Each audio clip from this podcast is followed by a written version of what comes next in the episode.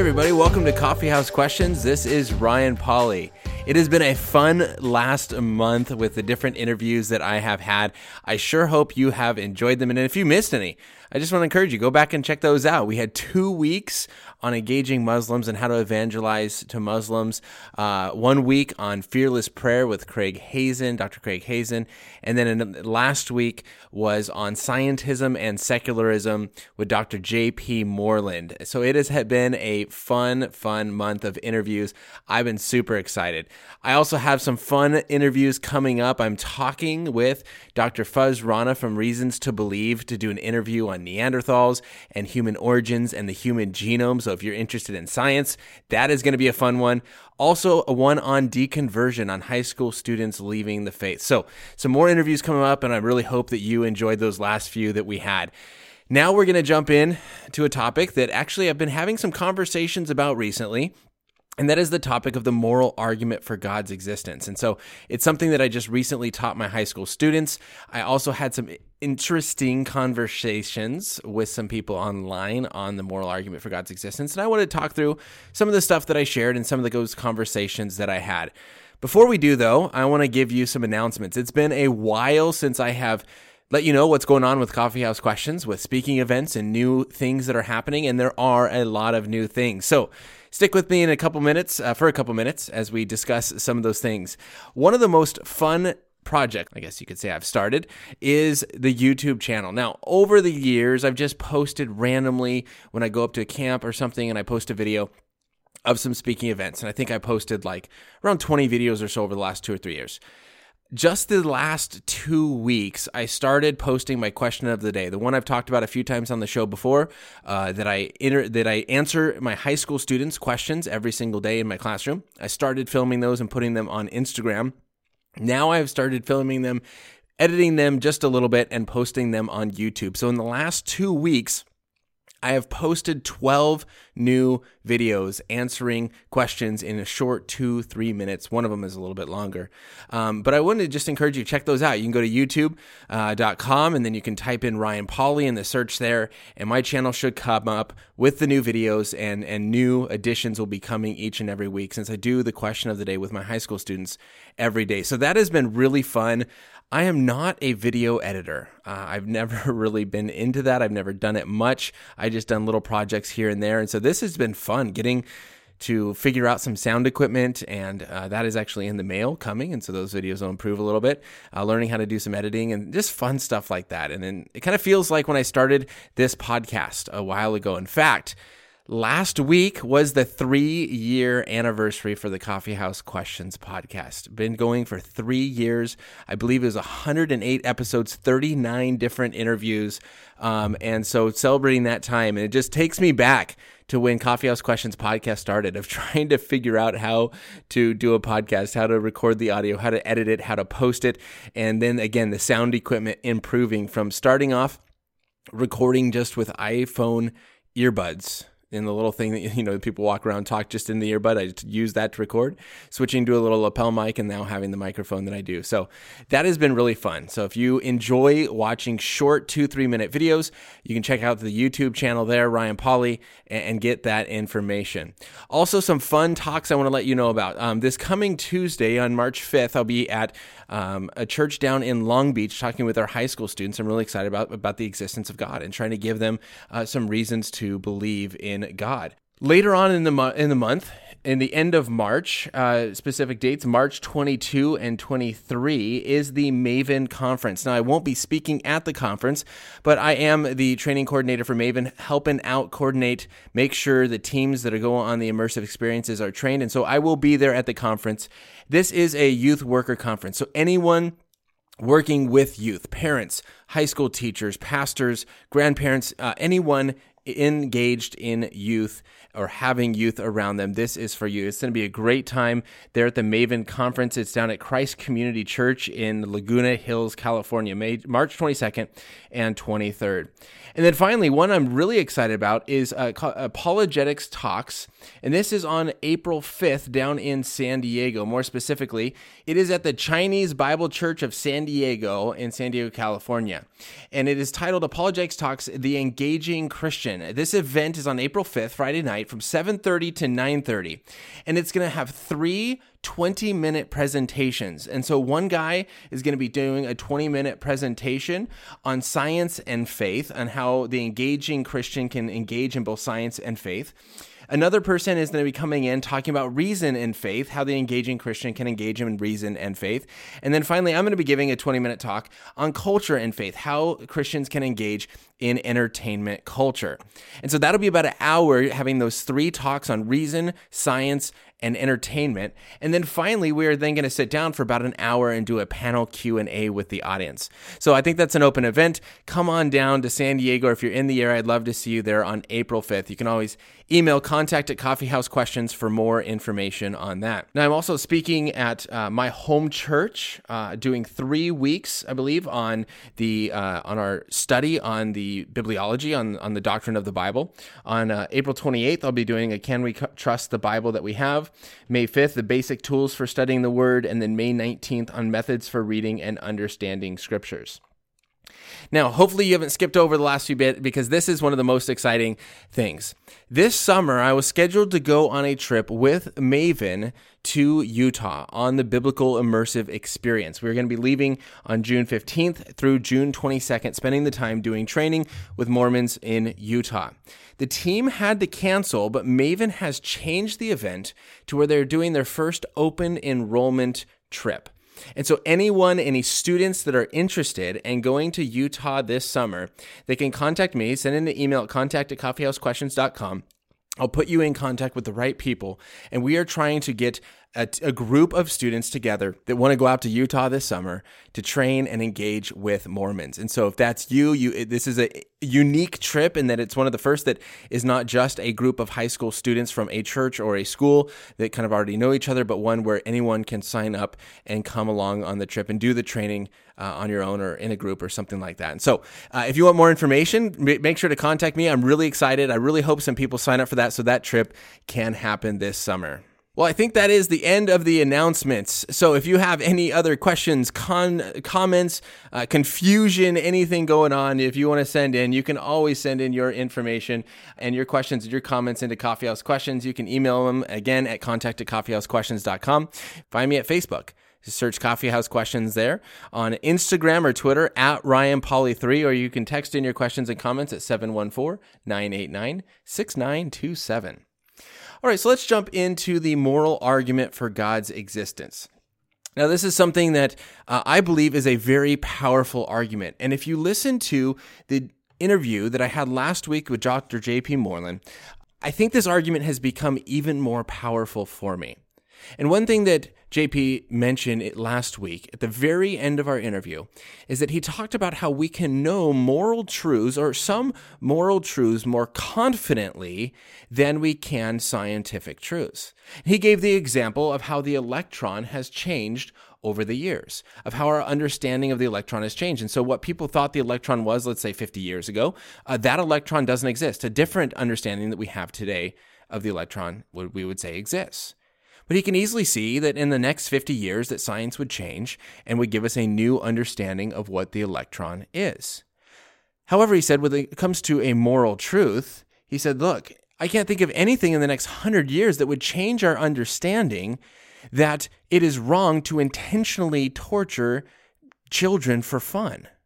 That is something that has always been wrong, is wrong now, and will always be wrong. Nothing is going to change that. And for that reason and others, he mentioned we can know moral truths more confidently than we can scientific truths because science is changing frequently. Our understanding and our knowledge is growing, whereas that nothing is going to change those moral truths. And this is one thing I think can make the moral argument for God's existence so powerful. And, and in short, you can set up the argument a few different ways. One way that it is in my high school book that I teach my students, it goes, if objective moral values and duties exist, then God exists. Objective moral values and duties exist, therefore God exists. It can also be put in the negative. God does not exist. Objective moral values and duties would not exist. Objective moral values and duties exist, therefore God exists. But the whole argument rests on this idea that there is objective right and wrong. Now, when you start to have a conversation on this topic, you start to get some pushback about what does it mean to have objective wrong. Uh, in a conversation I recently had online with someone, I said, "Well, you think that's wrong, but is it really wrong?" And then he began to mock me. Well, you don't what wrong versus really wrong? What do you mean by that? That makes no sense. And what I mean is, is it wrong? Just is it your opinion? Is it just your preference that you don't like something wrong? Like, man, I, I you know, I'd say it's wrong to eat coffee ice, uh, to eat chocolate ice cream. I don't like it. Or is it actually wrong? Like it would be actually wrong to murder an innocent human being without justification. That's what murder would be. Right? There's something different saying, I don't like it, I think that's wrong, versus something actually being wrong. And so when you get in this conversation, sometimes that clarification needs to be made of what we actually mean by objective versus relative. Right? Relative morality can be done in quite a few different ways. It can be relative to the culture, where one government, one culture, one group of people have chosen the rules that work for them, and that's different than a culture. And we have aspects like this, right? Where in the United States, we drive on the right side of the road, in other countries, they drive on the left side of the road, right? So from culture to culture, you can do some things differently. That would be relative, that changes. You also have even from state to state. Some laws are different from state to state. It changes. And you can even have what is even more relative is I say relativism, that whatever I say changes. And that can change from me to you. That it's not even as big as the culture, but it's as small as the individual. And so, what we want to do when having this conversation is we want to ask, okay, what are you talking about when you say that something is wrong? And often, it is the God of the Bible that is being accused of doing wrong things. Often when you get into conversations with unbelievers and especially kind of, you know, skeptics that are that are attacking Christianity, it's it's talking about all of the evil and terrible things that have happened in the Old Testament. And that was again one of the conversations I had where someone commented and said, "Look, the Bible is full of totally immoral things." And I said, "Well, how do you judge that as immorality?" Do you believe in objective morality? He says, no, morality changes from culture to culture. I said, okay, so then the culture of the Bible is different. How can you say that they're wrong? Well, I, I don't like it. Okay, that's different. You just don't like it. You can't say it's wrong, but it is wrong. Well, I agree with you that, it, you know, if someone is, is, is doing, is racist or engaged in slavery, that would be wrong. But how can you call it wrong if you're saying it's just a different culture? This comes up a lot when, when discussing, you know, for example, slavery of the 1800s America versus uh, now, right? We don't have slavery now. It is not legal as it was before, but it was legal. If you're going to say that morality changes based on your government, well, then it was legal at that time. Then would it have been moral? And when they said, well, no, it wasn't, but, but we've changed, or it was, but we've changed. And this can be very telling to help you understand what the person is talking about. Now, recently there was a debate on the topic of abortion.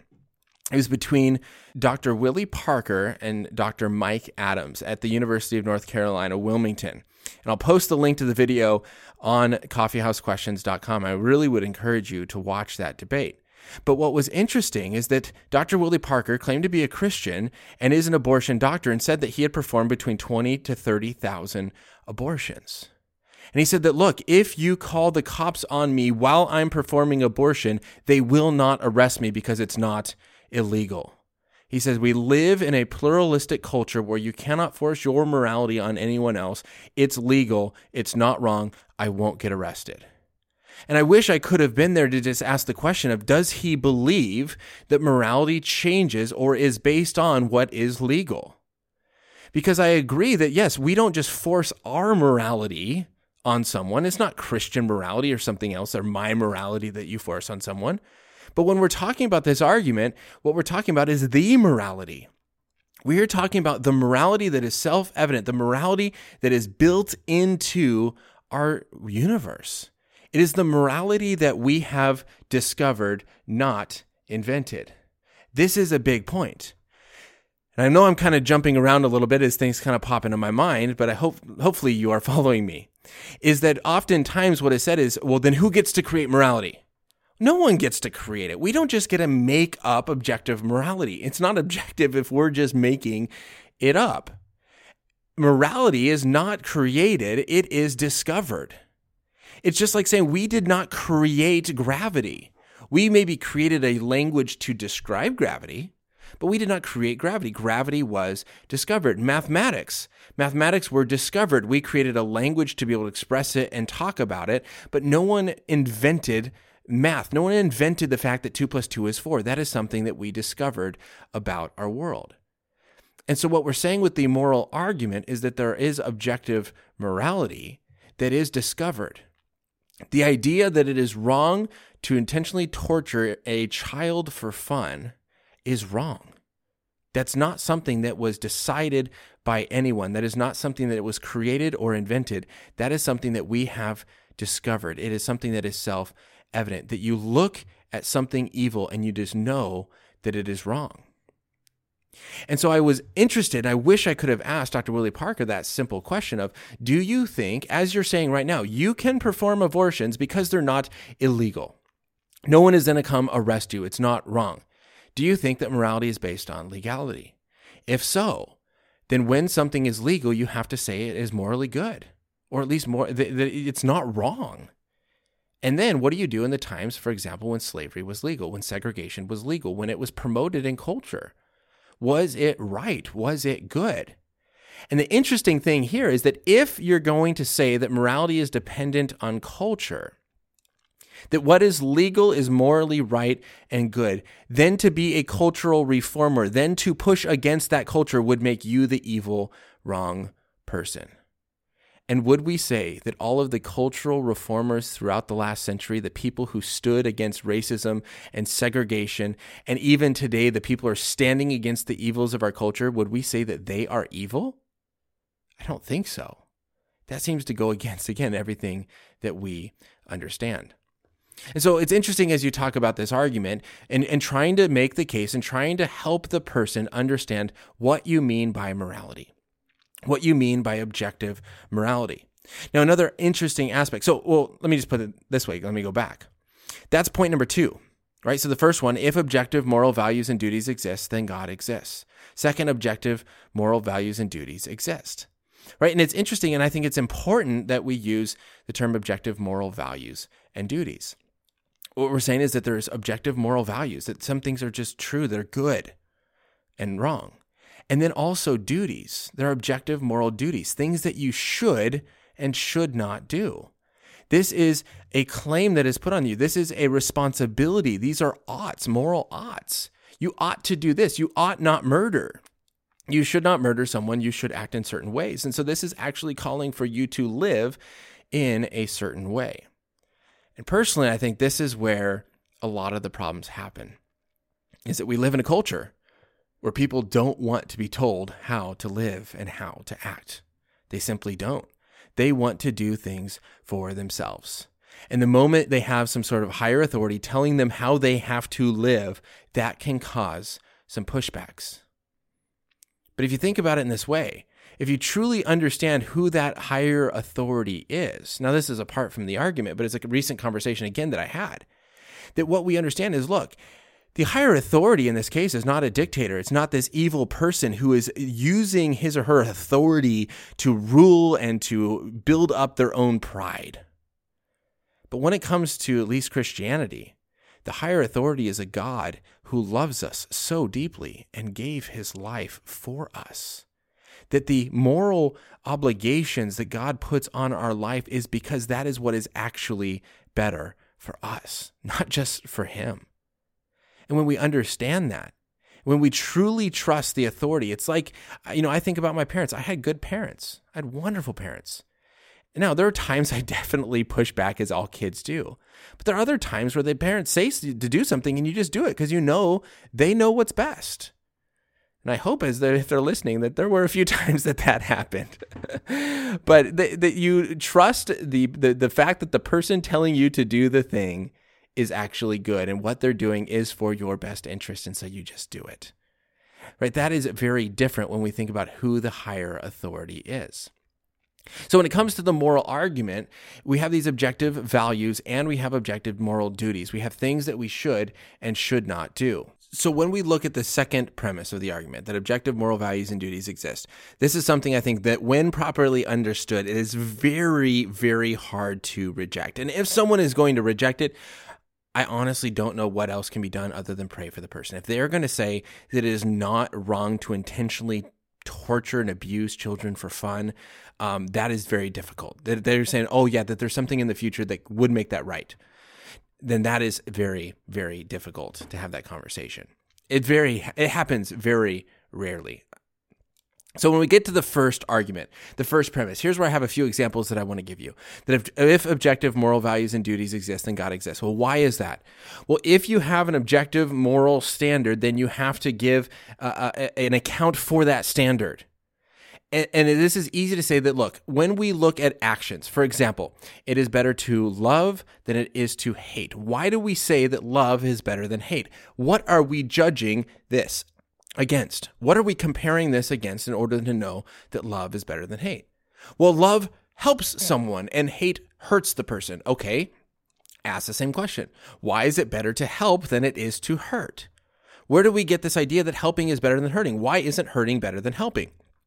Now, this can get confusing. And so, when it comes to my students, I always flip it and I start to use numbers instead of words because numbers are just easier. And so I say, okay, 91 versus 85. One team has 91 points, another team has 85 points. Who wins? And oftentimes they'll say, well, 91. Why? Well, 91's better. And I say, is it always better? Well, no, 91's okay. When would 91 not be better? Well, if you're playing golf, good. Right? So golf, 85 is better. Basketball, 91 is better. Right? And so in order to know between 91 and 85 which one is better and which one is worse, you have to know by what rules you are playing. What is the game that you are playing? Now, I always find it interesting. I normally break out cribbage in my classroom. And, and I set out cribbage because it's a game that no one, most young people have never played before and they don't even know what it is, right? So they look at it and they're like, I don't even get it, right? It's a wood board with some circles and holes and then some pegs and a deck of cards. And I go, okay, you guys have no idea how to play this game? Play it. Make up your own rules. And virtually almost every time, a student will grab a peg, put it in the finish hole, and say, Look, I won. I made it to the finish. And then the next team, if they're smart, they go, No, actually, if you hit the finish first, you lose, right? And it turns into chaos. And the whole point is if you don't have an objective rule book, then each team can make up whatever rules they want. And how can you say that you actually won? Well, I made, cross the line first. Well, crossing the line first means you lose. And it just turns into chaos. If you're going to play the game well, you have rules that both teams have agreed to, and then you can play the game better. You at least know the rules by which you're playing. You can know what actions then are better actions and which ones are worse. When you're playing football, well, do you need to catch the ball or do you need to kick the ball or do you need to throw the ball or, you know, do you play, you know, is it like soccer where you kick it around with your feet? Or if it touches the ground, are you out, right? There's so many different rules to games that students often get this idea. And so when it comes to 91 versus 85, we have to know what rules we're playing the game in order to know which action is better. When you give the sport, now you know. It's the same thing in a test. How do you know that a te- on a test a 97 is better than an 82? Because a 97 is closer to the perfect standard of a 100. Right? In most tests, 100 is the highest, and so 97 is better than an 82. A 2% is terrible because 0 is the absolute worst. And so we have this standard by which we can measure these things. And you could keep going on and on with examples in the ACT. The 36 is the highest. If you get a 33, you're doing amazing, right? We get this idea. So when it comes to 91 and 85, you have to know why what standard you are playing the game in order to know if a 91 or 85 is better. So now let's go back to our words instead of our numbers. Is hate better than love or is love better than hate? Is helping better than hurting or is hurting better than helping? We can't know unless we know by what rules we are playing the game. And are these rules actually rules that hold us accountable? So when it comes to God, God gives us the standard. God's nature is that perfect standard by which we can judge all actions and we can say, here is the perfect view of love. The closer you are to this, the more loving. The further you are, the less loving you are. As C.S. Lewis put it in Mere Christianity, he says, as, as an atheist, my argument against God was that the universe seems so cruel and unjust. But how had I gotten this idea of just and unjust? A man does not call, call a line crooked unless he has some idea of a straight line. What was I comparing this universe with when I called it unjust? That is such a good question of look, if we're going to say that this is straight, well, we have to know what ultimately what straight is. What does straight mean and have that understanding. And if we don't have that perfect standard, if we don't have a standard that is above human beings, how could we possibly say that one action is better than another? Now, in the last few minutes we have, what will often happen at this point is that you say, look, without God, there is no standard. We can't know right from wrong. And then if you're talking with the atheist, oftentimes what happens is then they get upset and they say, so you're saying that I'm an immoral person. I can be moral without believing in God. And the answer to that is absolutely true. You can. Right? What we're not saying is that you can't be moral if you don't believe in God. And we don't say that atheists don't know morality. I'm saying that as an atheist, as a Christian, as any person in this world, you know that torturing innocent children for fun is wrong. The question is why?